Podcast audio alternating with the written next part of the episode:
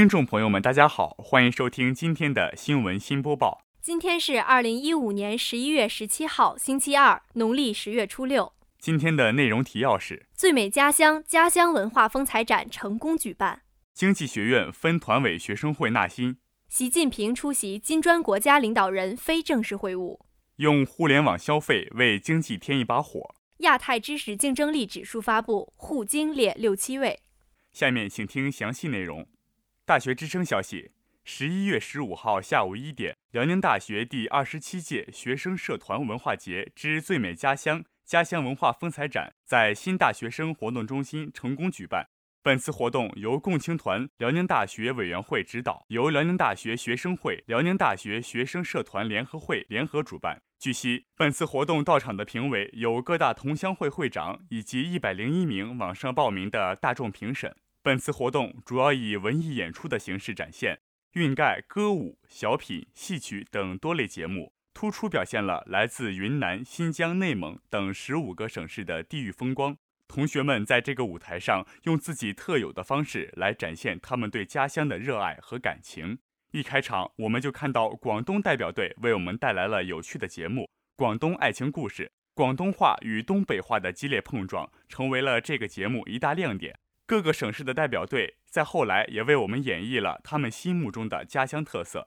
有河南传统古老的豫剧，有云南韵味十足的孔雀舞，也有维族男女美妙的舞蹈等等，让在场的同学深深地感受到了我们祖国人杰地灵，带领我们游览了中国的大好河山。最后，在现场评委与大众评审的双方评选中，内蒙古同乡会选送的节目《蒙古风韵》拔得头筹，获得了1等奖。其他参赛单位的节目也是精彩丰富，大家在准备的过程中都很辛苦，也获得了在场人员的肯定与支持。本次家乡秀活动不仅向校内师生展现了大江南北的地域文化，同时也让我们来自五湖四海的同学们对彼此有了更加深入的了解。本台记者景言、冉梦欢报道。大学之声消息，11月15号晚5点30分，辽宁大学经济学院分团委与学生会在老大学生活动中心举办了纳新活动。本次活动由经济学院分团委下设的2个部门和学生会下设的9个部门共同承办。经济学院15级新生约有150人参与了本次竞选。据悉，本次纳新分团委与学生会预计招纳60至80名新生入会。本次竞选的主要内容以各部负责人面试提问为主，考验同学们临场应变能力。据相关负责人透露，本届纳新活动同学们都是非常的积极主动，而且多才多艺，能力较强，让部员们在挑选的过程中也是十分纠结。而参选的同学们都表示对分团委与学生会充满了向往，认为这是一个很好的平台，可以在大学紧张的学习之外，更好的锻炼与提升自己的能力，为将来走入社会打下坚实的基础。综合来看，分团委的组织部、学生会的学习部与生活部都是竞争较为激烈的部门，参选人数较多。在面试的过程中，评委与同学们之间的问答互动也是十分轻松融洽，并没有想象中的紧张凝重。在大学期间加入团委、学生会这类的学生组织，对于大多数同学来说都是一个不错的选择。同学们在那里将会认识更多有趣的朋友，收获一份令自己满意的大学生活。本台记者景言报道。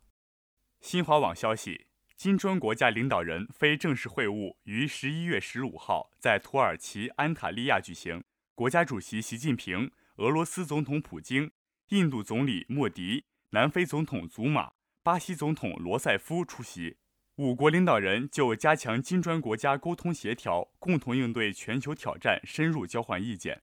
习近平对金砖国家更好发挥作用提出4点建议：一是塑造有利外部发展环境，共同完善全球经济治理，要引导各方对金砖国家发展形成合理的预期，认识到新兴市场国家对世界经济增长贡献率超过 50%， 仍然是世界经济增长的重要引擎。要推动各方加大宏观经济政策协调力度，着力提升发展中国家和新兴市场国家在国际治理体系中的代表性和发言性。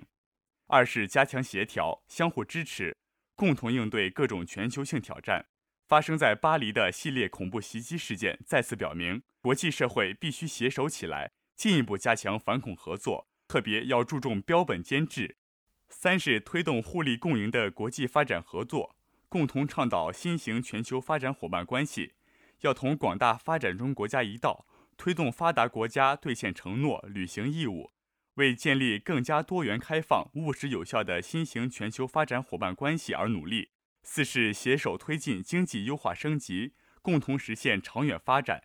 结合落实金砖国家经济伙伴战略，携手打造利益共享的价值链和大市场。中国愿同其他金砖国家共享发展机遇，提高经济合作水平。本台记者景言报道。新华网消息，从双11狂欢到平时网购业务的不断扩大，互联网正在改变中国人的消费习惯和消费观念。网购之所以被各类人群所喜欢，很重要的一个原因就在于网购商品的结构越来越合理，品种越来越齐全，服务越来越周到，且价格要比实体店便宜很多。不仅如此，互联网金融带给消费者的便捷服务，也是在另一个层面改变着中国人的消费观念。以双11购物狂欢为核心的互联网消费，给了我们一个启示，那就是中国的消费潜力是巨大的，只是没有找到打开消费通道的钥匙，而互联网消费则有可能是让中国人改变消费习惯、转变消费观念的一个极为有效的手段。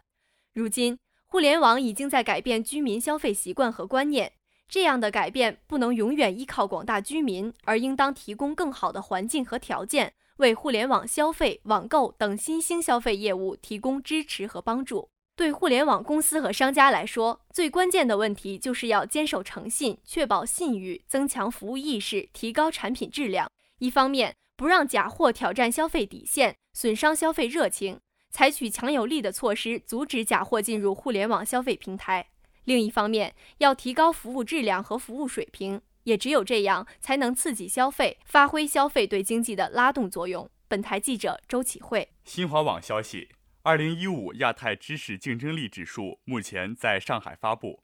结果显示，以色列位居榜首，第2到第5位分别是新加坡、新西兰、中国台湾和日本东京。2015年，中国地区知识竞争力总体呈上升趋势，上海、北京分列6、7位，香港上升至第11位。2015亚太知识竞争力指数是由上海市软科学基地知识竞争力与区域发展研究中心和国际竞争力中心亚太分中心共同完成，对亚太33个领先地区用19项指标进行评估，综合反映了各地区将知识资本转化为经济价值和居民财富的能力。与2014年相比，上海排名保持稳定，列第6位，北京则由第8名上升至第7名。其他9个地区中，广东进步最快，从第25位跃居第14位，上升11个位次；重庆和山东各前进2位，湖北前进1位，天津与辽宁保持不变。